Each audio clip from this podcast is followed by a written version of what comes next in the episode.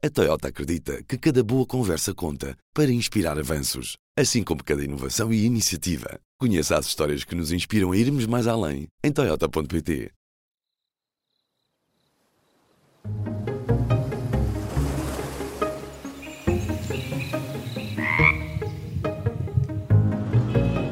Este é o Azul.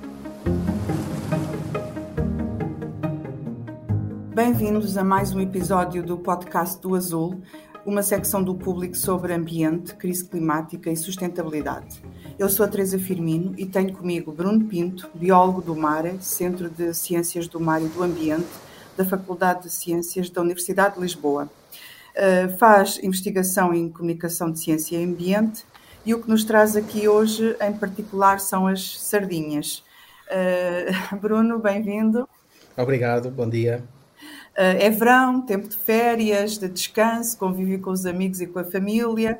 Uh, e as sardinhas assadas fazem parte deste cenário do verão.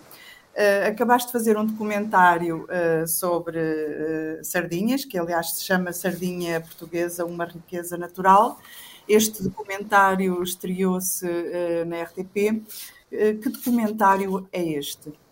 Uh, nós, na verdade, acabámos o documentário por volta de março deste ano. Portanto, tivemos algum tempo à espera que fosse a época das sardinhas para que a RTP estreasse este documentário. Este documentário é um trabalho em parceria com o Joaquim Pedro Ferreira, que é biólogo e também faz documentário, e o Pedro Miguel Ferreira, que é alguém que se dedica especificamente a vídeo e a documentário também. E essencialmente o que nós quisemos fazer foi apresentar a sardinha não só do ponto de vista da sua biologia, da pesca, mas também do ponto de vista cultural, do ponto de vista arqueológico, portanto, apresentando a sardinha nas suas várias dimensões. Foi essa a ideia inicial do documentário. Estamos em meados de março, a cerca de dois meses do início da abertura da pesca de cerco à sardinha. Na treineira Deus Não Falta, ultimam-se os preparativos para um dia de faina.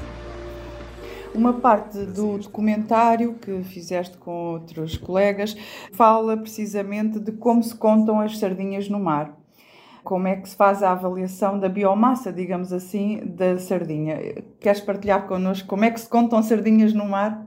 Sim, foi um desafio também para nós percebermos como é que isso se faz.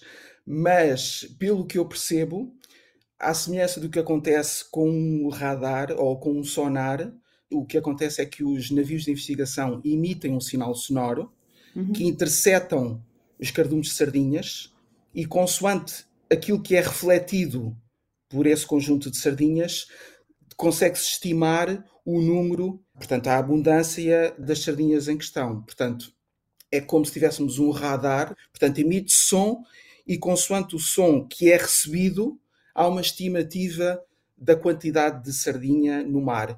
E depois, além disso, faz-se a recolha das sardinhas que advém desse sinal que é uh, recuperado, vá lá, que é recebido, e sabe-se também qual é o tamanho e em que estado é que está esse cardume de sardinhas. Isso faz-se em parceria, portanto, é entre os navios de investigação e as treineiras. Os navios de investigação do, do Instituto Português do Mar e da Atmosfera e também até com colegas uh, espanhóis e também com os pescadores, é o que estás a dizer. Sim, acho que isto acontece desde 2017. Portanto, essa parceria entre navios de investigação e pescadores, especificamente entre as, uh, com as treineiras. Como estás a dizer, esse estudo dos navios de investigação é feito numa parceria entre Portugal e Espanha. Uhum. E chamar, envolver os pescadores também neste trabalho é, de certa forma, também uh, fazer com que seja mais fácil compreender o que é que está por trás da gestão sustentável de um recurso. Sim, a ideia é envolver os pescadores, trabalhar em parceria com os pescadores para que haja maior entendimento, para que haja uma percepção melhor dos pescadores em relação ao trabalho que é feito. Apesar de nós fomos a bordo das treineiras, quer dizer, existem sempre algumas reticências dos pescadores em relação ao que está a ser feito, mas eu acho que isso é natural. A parte positiva aqui é realmente haver um diálogo, uma cooperação e haver uma aproximação entre, neste caso, os técnicos do IPMA e os pescadores, uma vez que as duas partes são as grandes interessadas em que a pesca continue a ser sustentável. Obviamente que nós todos somos interessados, mas estas duas partes são as mais interessadas, porventura. Hum. Uh, e uma parte importante uh, das sardinhas que nós portugueses tanto apreciamos tem a ver com as cotas e com a avaliação dos estoques, uma avaliação que tem por base todo um trabalho científico. O que é que nos podes dizer sobre o estado atual dos estoques de sardinha na costa portuguesa? Bem, pelo documentário, pelo aquilo que lemos e de, das conversas que nós tivemos com os especialistas, o que podemos contar no documentário é uma história positiva de recuperação. Ou seja, a partir de 2011, os estoques nacionais de sardinha apresentaram um decréscimo, portanto, tiveram ao longo de 7, 8 anos a decrescer.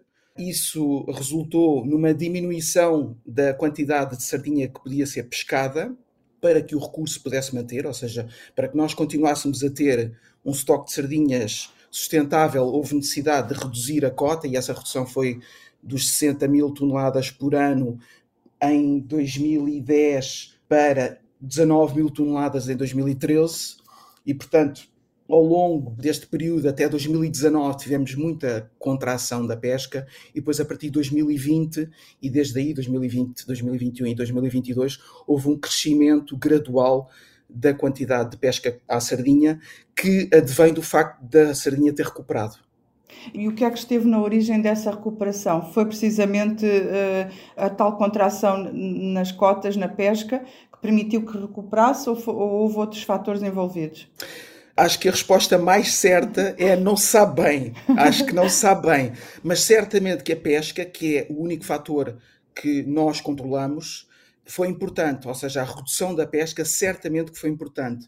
Mas depois há outros elementos de que os especialistas falam, como a quantidade de alimento, como a competição com outras espécies ou como as alterações climáticas, que podem ter tido um papel nesta gradual recuperação qualquer modo, aquilo que se sabe da biologia da espécie é que ela funciona um bocadinho por ciclos, ou seja, acréscimo, decréscimo, acréscimo, decréscimo. Portanto, é algo que não é anormal, é uma coisa que acontece naturalmente.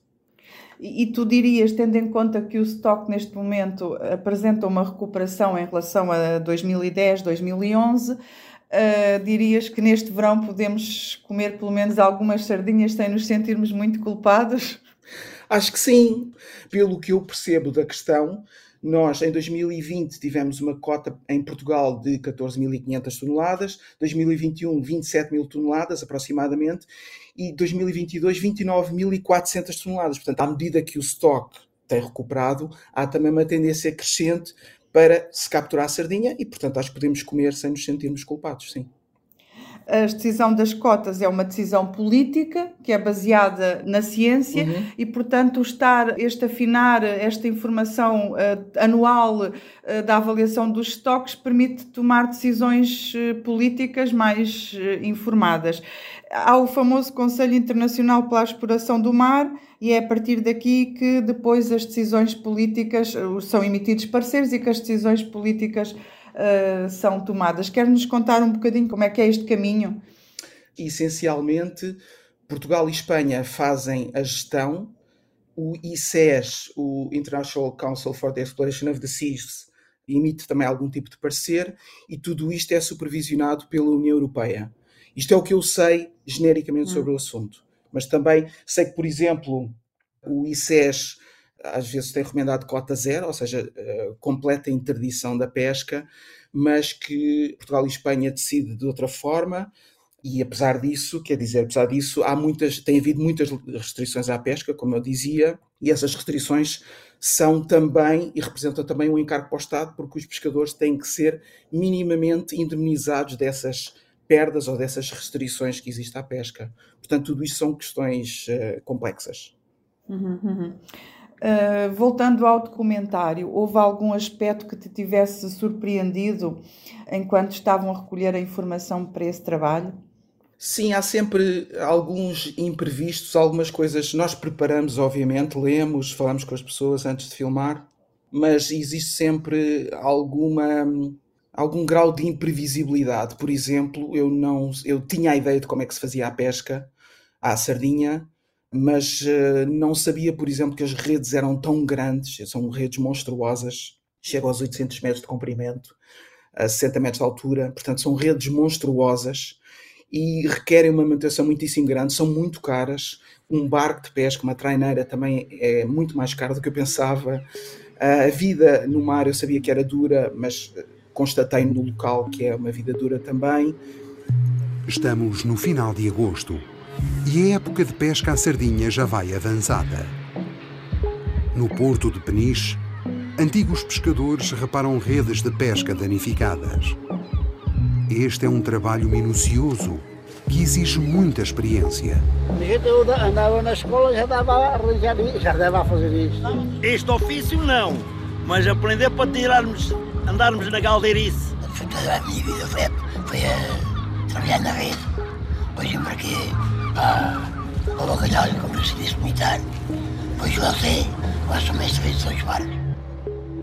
E depois outras coisas, por exemplo, nós sabíamos das questões das tentativas de aquacultura da sardinha, mas também verificar isso no local foi muito interessante, ouvir a história da sardinha como símbolo das festas de Lisboa desde 2013 até ao presente também foi muito interessante. Portanto, todo o documentário teve umas partes engraçadas e surpreendentes que, mesmo preparando o documentário, uh, foram uh, interessantes de viver e de constatar. 2003, mas a sardinha já era o símbolo das festas populares. A partir de 2003 o ateliê do Jorge Silva, do designer Jorge Silva, foi convidado a fazer então uma campanha de comunicação das festas de Lisboa e ele escolheu a sardinha como símbolo dessas, dessa campanha mas de qualquer maneira as sardinhas têm sido sempre também símbolo das festas populares do país inteiro. Uh, e isso, não sei há quanto tempo é que isso remonta.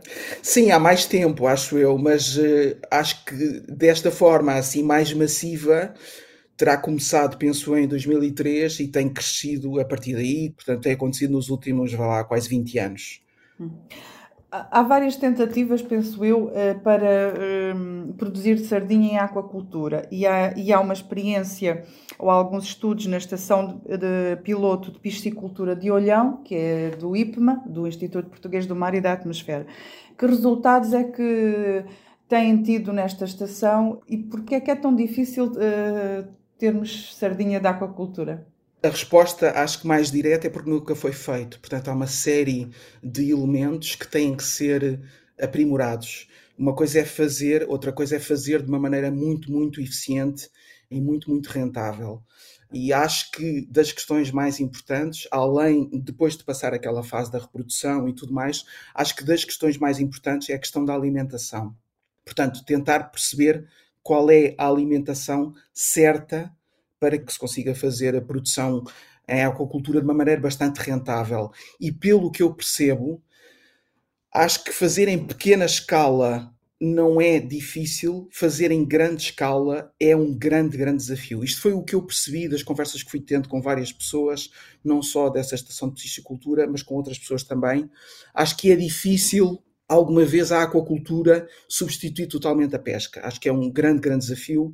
Provavelmente não será possível, mas em pequena escala e, por exemplo, para as conservas de sardinha, talvez isso seja possível.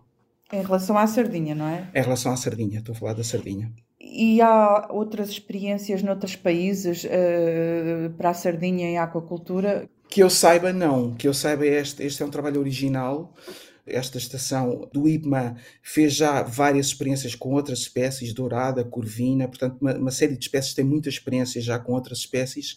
Acho que para a sardinha é o único exemplo eh, no mundo, por isso é que é tão difícil, porque conforme uh, o Pedro Pousão, o colega, explica, quando a aquacultura passa de uma fase experimental para uma fase de produção, tem que saber exatamente como é que é feita essa produção, tem que conhecer exatamente os números para que quem faz esse investimento possa ter rentabilidade na, nessa produção. Portanto, ainda vai demorar até um dia haver sardinha da aquacultura, pelo menos parcialmente. A nossa relação com a nossa, dos, eh, aqui no nosso território, a nossa relação com as sardinhas já vem, já é longa, já vem de muito de trás. Uh, os romanos já apreciavam aqui no nosso território uh, as sardinhas, já as comiam.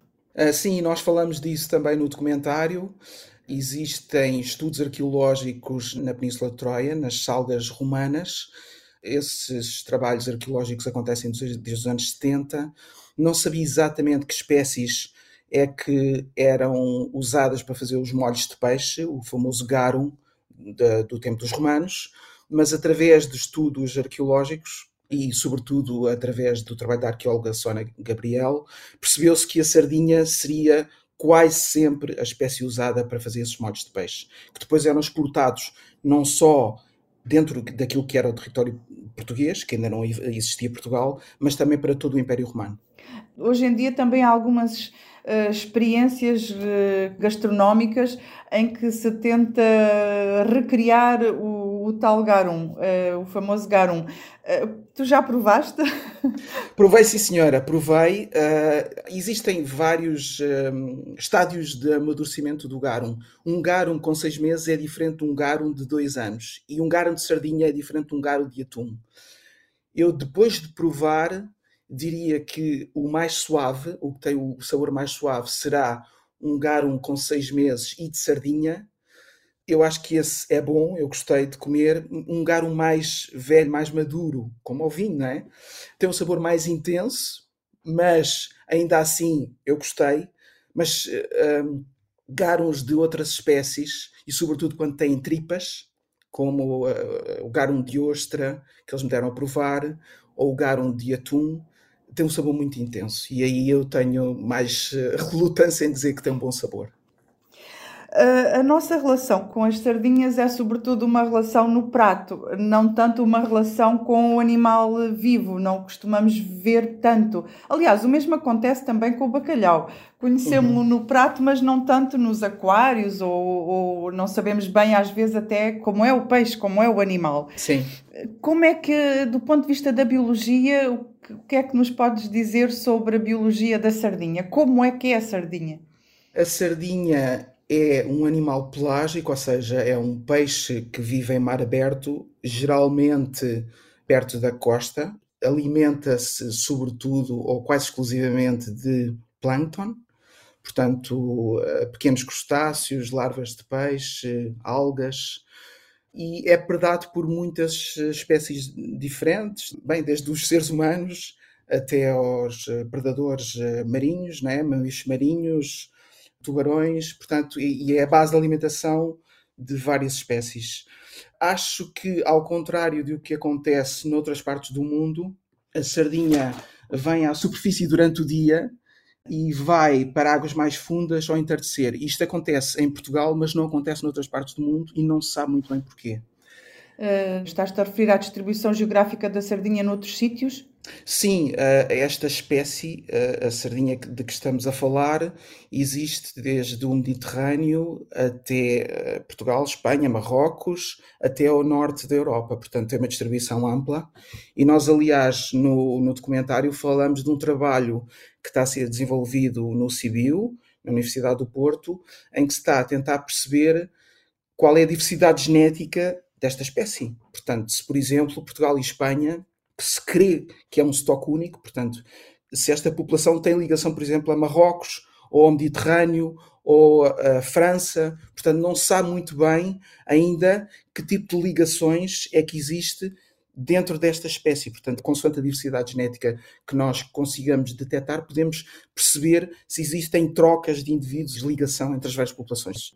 E então é a população mais, digamos, portuguesa, entre aspas, que tem esse comportamento diferente da noite e do dia? Sim, acho que é ibérico. Acho que este comportamento é tratado em Portugal e Espanha e, e, é isso. Vem à superfície durante o dia e vai para águas mais fundas ao entardecer. Pelo que eu percebo, noutras partes da sua distribuição isto não acontece. Portanto, é um mistério ibérico da sardinha. Sim, um dos vários, um dos vários uh, mistérios, sim.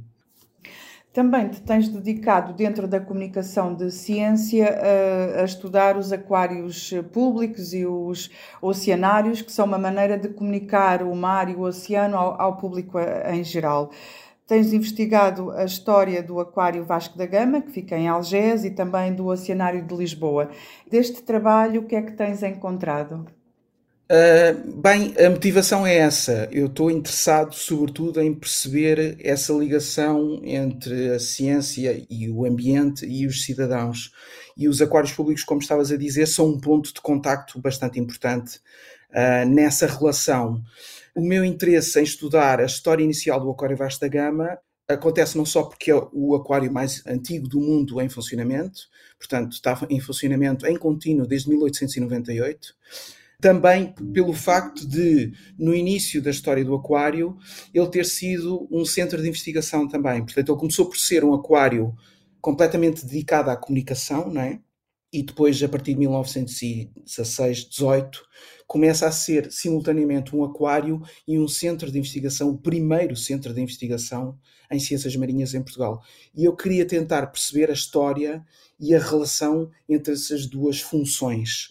No caso do Oceanário Lisboa, eh, tem a ver também com essa ligação do aquário ao público e integra-se num, num trabalho mais geral que tem a ver com a gestão dos aquários públicos e é um trabalho feito em parceria com um colega japonês que se dedica também a estes assuntos.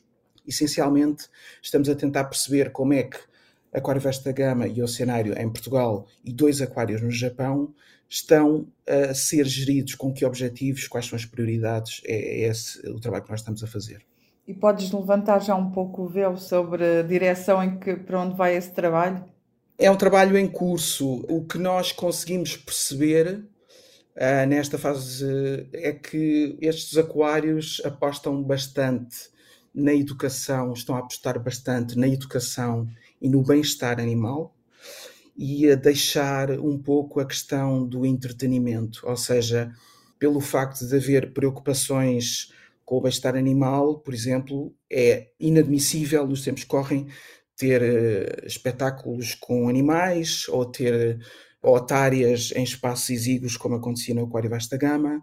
Portanto, há uma preocupação e essas preocupações com o bem-estar animal refletem-se nessa reorientação, vá lá, para cuidar então melhor dos animais que estão em cativeiro e para haver menos entretenimento e mais. Quer dizer, continua a haver entretenimento, mas é um entretenimento que tem preocupações com o bem-estar animal, que é um bocadinho diferente do que acontecia em tempos mais uh, iniciais, mais remotos. O que estás a dizer é que os aquários públicos e os oceanários começam a refletir as preocupações da sociedade. A sociedade, de uma forma geral, tem tido e tem manifestado preocupações com as questões ambientais, com o bem-estar dos animais e os aquários públicos e os oceanários vão ao encontro dessas preocupações, mudando a forma como são geridos. Sim, é exatamente isso que eu estou a dizer. Portanto, os aquários públicos, em que se inclui o Oceanário de Lisboa, têm de refletir essas preocupações e têm que ter o bem-estar animal como uma das principais preocupações na sua função, que é obviamente louvável, que tem a ver com a educação, com a conservação das espécies e de alguma maneira com o entretenimento. Nós vamos em família ou em grupo aos oceanários, ou aos aquários públicos em geral, não só para aprender, mas também para passarmos um bom bocado, isso é legítimo, não é? Não podemos é descurar esse bem-estar animal em favor de, de outros, outras questões. E a tua parceria com o colega japonês deve-se ao facto de ele também estudar estas questões ou por porque o Japão? é uma coincidência, com muita coisa na vida é uma coincidência. Ele veio para visitar o Aquário Vasta Gama, precisamente por ser um dos aquários mais antigos do mundo em funcionamento. Na altura, quando veio em 2017, 2018, eu tinha acabado de fazer então esse trabalho sobre a história inicial do Aquário Vasta Gama. Ele contactou-me à procura de bibliografia e nós tivemos aquela conversa que muitas vezes não, não tem grande significado, que é ah, um dia destes temos que fazer qualquer coisa juntos, mas depois surgiu então a possibilidade de fazermos então esta parceria e pronto, e essa parceria acontece. É muito importante que ele possa fazer esse tra um trabalho em paralelo no Japão, porque eu não consigo falar japonês, não é? E há muitos japoneses que têm dificuldade com o inglês e, portanto, o facto de ter um parceiro no Japão possibilita este trabalho que de outra maneira não, não aconteceria. E, e os aquários no Japão são, disseste dois, são aonde? É o Osaka Kuyakan Aquarium, que é criado pela mesma equipa que cria o Oceanário de Lisboa, ou seja, é uh, feito pelo Peter Chermayev, que é um arquiteto americano, e é o Tokyo Sea Life Aquarium, e é um aquário um pouco mais. Eh, na verdade, não é muito mais antigo, é, é ligeiramente mais antigo que este em Osaka, e que também é um aquário bastante interessante. Nós quisemos ter eh, dois em cada país para termos uma maior representatividade, e a ideia então é explorar não só a bibliografia que existe, sobre a história recente destes aquários, mas também falar com as pessoas que estão envolvidas diretamente na sua gestão. Quando disseste a data de funcionamento do Aquário Vasco da Gama, 1898, uhum. tomei aqui nota de que 1998, 100 anos depois, tivemos a Expo 98, certo, precisamente. Certo. Portanto, eh, mesmo não indo fundo à questão mais específica da criação do Aquário Vasco da Gama, que é uma história um bocadinho complexa, posso dizer que foi criada para assinalar os 400 anos da viagem de Vasco da Gama à Índia, portanto, eh, foi criado pela eh, Sociedade de Geografia de Lisboa, e a ideia foi então assinalar essa data, e quando se criou o Assinário de Lisboa, estava não só a assinalar-se os 500 anos desta data, como também os 100 anos do Aquário de Vasco da Gama. Portanto, é, existe mesmo uma relação entre, as duas, entre os dois aquários. E durante algum tempo, deixa-me só acrescentar, durante algum tempo pensou-se em fechar o Aquário Vasco da Gama para não haver competição entre os dois aquários, mas felizmente chegou-se à conclusão que eram duas tipologias de aquário diferente, um histórico e outro atual, vá lá, e eles coexistem e ainda bem que coexistem. E complementam-se em muitos aspectos. De que forma é que se complementam? Complementa-se nesta questão de que o Aquário Vasta Gama é um aquário histórico, é um aquário que representa também a forma inicial de como se construíam aquários. Obviamente que o Aquário Vasta Gama tem feito um esforço para se modernizar e tem conseguido modernizar-se. É também um aquário mais pequeno, por exemplo, quem trabalha no Aquário Vasta Gama e também pessoas que eu conheço, amigos, familiares, dizem que crianças mais pequenas muitas vezes preferem o Aquário Vasta Gama por ser mais pequeno é mais fácil focarem-se em determinado animal ou em determinado habitat. Torna-se mais fácil de visitar este aquário também por ser mais pequeno. E também é um, é um aquário muito ligado, obviamente, ao rei Dom Carlos I e à história da oceanografia em Portugal, não é? Claro que sim, claro que sim. Mas ao contrário do que normalmente eu ouço dizer, o rei Dom Carlos, obviamente, é uma das pessoas que promoveu o aquário, mas não é a pessoa, não é a instituição. A instituição foi a Sociedade Portuguesa de Geografia de Lisboa, que uh, realmente tomou a iniciativa, angariou dinheiro, depois houve esse apoio fundamental do Rei Dom Carlos, mas o aquário não é obra do Rei Dom Carlos. Uhum. Por muito importante que ele tivesse sido para o aquário. Para além do aquário Vasco da Gama e do Oceanário de Lisboa, também há outros aquários e outros até oceanários espalhados pelo país. Podes nos dar conta um pouco desses outros locais? Uh, existe o Zumarina, no Algarve, que é um parque aquático que tem um, um aquário, aquários associados. Existe o Sea Life no Porto. E depois existem aquários regionais que eu não conheço também. Existe o Museu Marítimo de Ilha, que também tem uma parte de aquário com bacalhaus. E depois existem alguns, acho que nos Açores e na Madeira, mas eu não conheço bem estes, estes outros aquários insulares. Uhum. Na comunicação de ciência, tens também estudado eh, a forma como o mar até é representado nos jornais eh, e fizeste uma análise onde incluíste o jornal público há uns tempos. Sim, sim, na sequência desse trabalho uh, que venho fazendo sobre o mar e a comunicação sobre o mar, tive o interesse, juntamente com os outros dois coautores desse trabalho, em perceber esse período pós-Expo, porque a Expo de alguma maneira marca eh, é uma, uma, exposição internacional em que é criado o oceanário e não só o tema eram os oceanos, portanto, de alguma maneira marca essa comunicação que passa a, ser feita a nível nacional e até internacional. E eu queria perceber como é que teria sido esse período pós-Expo, porque se fala às vezes de uma forma mais de discurso político, que o nosso futuro é o mar, que a nossa economia está muito dependente do mar. Eu queria ver se na prática como é que é essa comunicação, nos médios especificamente na imprensa. E, portanto, fiz esse trabalho juntamente com os dois colegas, única e exclusivamente com o público, para tentar perceber como é que era essa comunicação. E qual foi o período de análise e, e o que é que, na verdade, como é que é essa comunicação? É presente ou era presente? Uh, esse período de análise foi então de 2002 a 2010 e a bibliografia dizia-nos que a poluição e, sobretudo, as descargas, uh, os, os, desastres uh, com petróleo, os derrames de petróleo, seriam muitíssimo noticiados. E nós queríamos ver se era o caso também em Portugal porque isto acontece noutras partes do mundo. Verificámos que o Prestige foi um pico de notícias em 2002 e o Deepwater Horizon nos Estados Unidos foi outro pico de notícias. E são, na verdade, os únicos dois picos de notícias que acontecem sobre o mar.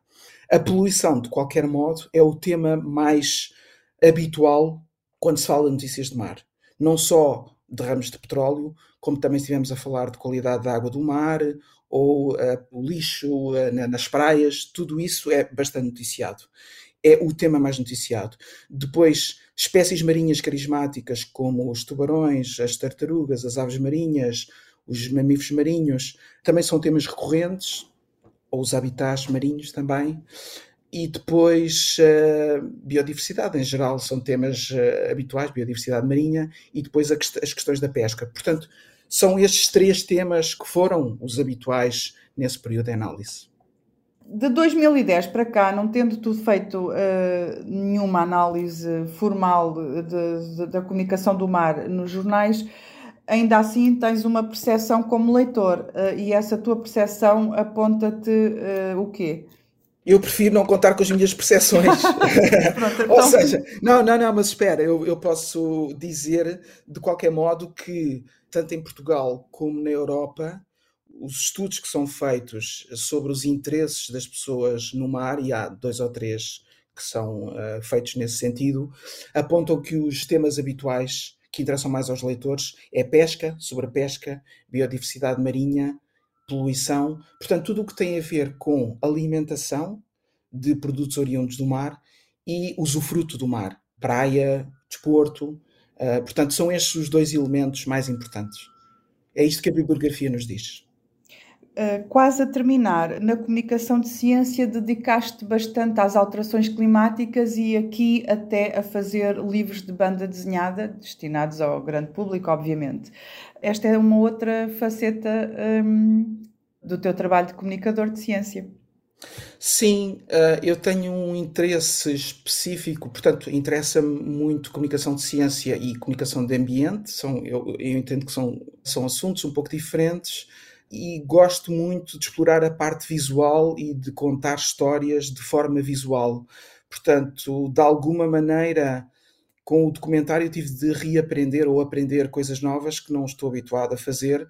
Uh, na banda desenhada nós podemos criar do zero num documentário nós não podemos criar do zero, temos que uh, basear-nos naquilo que existe para contar uma história. E, portanto, são duas facetas que eu entendo que têm algumas semelhanças e algumas diferenças. Uh, eu gosto muito de fazer banda desenhada como argumentista, espero continuar a fazer, porque acho que é uma maneira muito eficaz de comunicar eh, tanto ciência como ambiente. E já levas três livros de banda desenhada sobre alterações climáticas no teu currículo. Sim, sim. Há um anterior a esses livros de banda desenhada que é sobre o lince ibérico, mas sim. Uh, e, eu prometi a mim próprio que já não faço mais nenhum livro de banda desenhada sobre alterações climáticas para não me estar a repetir, porque no último já tive dificuldade em não me repetir uh, em relação a, aos outros dois. Começaste em 2015, penso eu, o primeiro, depois o segundo em 2016 e o último em 2021. E qual é o próximo então, se não é sobre alterações climáticas? Eu gostaria muito de fazer um livro sobre uh, estes assuntos a que me tenho dedicado ultimamente, é sobre o mar em geral.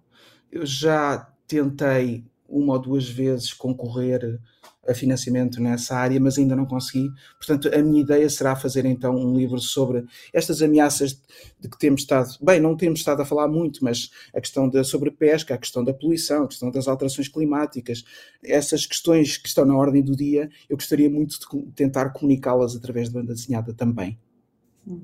Bruno, muito obrigada pela conversa sobre as sardinhas em tempo de férias, sobre uh, os aquários e os oceanários, sobre a comunicação do mar e a partir daqui também sobre a banda desenhada e os próximos projetos. Obrigado. Obrigado eu pelo convite. Obrigado. Foi assim a entrevista conduzida pela editora Teresa Firmino ao investigador Bruno Pinto, divulgador de ciência no MARE, Centro de Ciências do Mar e do Ambiente. O documentário Sardinha Portuguesa, uma riqueza natural, pode ser visto na plataforma RTP Play. Mas também temos sugestões para explorar no site do Azul. O Nicolau Ferreira entrevistou ninguém menos do que Jane Goodall. A conversa com a naturalista e ativista britânica aconteceu a 19 de julho, no dia em que a Grã-Bretanha bateu o recorde de temperatura máxima. O impacto crescente das alterações climáticas foi um tema obrigatório, mas houve, claro, oportunidade de recordar os tempos em que ela estudava chimpanzés. Para Jane Goodall, que já conta 88 anos, as crises do clima e da biodiversidade são resultado do nosso desrespeito pelo mundo natural. Os sinais claros estão à vista em Portugal. A Associação Portuguesa de Ciências de Dados para o Bem Social fez uma análise que mostra que, em 40 anos, arderam mais de 4 milhões de hectares. Isto é o equivalente a 55% da área de Portugal continental. A jornalista do Azul, Cláudia Carvalho Silva, conta mais pormenores sobre esses dados. E a fechar as nossas sugestões, outro alerta importante. Uma subespécie da borboleta monarca, uma das mais famosas do mundo, entrou para a lista vermelha das espécies ameaçadas. A classificação foi feita pela União Internacional para a Conservação da Natureza, entidade científica de referência para a avaliação do estado de cada espécie. A atualização da lista vermelha inclui agora também todas as espécies de esturjão, um peixe muito procurado por causa das ovas a partir das quais se produz o famoso caviar. As boas notícias? O número de tigres no planeta aumentou 40%. Tudo isto para ler em público.pt azul. Se gostou de ouvir este episódio, siga o podcast na sua aplicação preferida para não perder o próximo. Se tiver sugestões para nos fazer, envie para o e-mail aline.flor.público.pt. O podcast Azul é editado por mim, Aline Flor, e volta daqui a duas semanas. Até lá!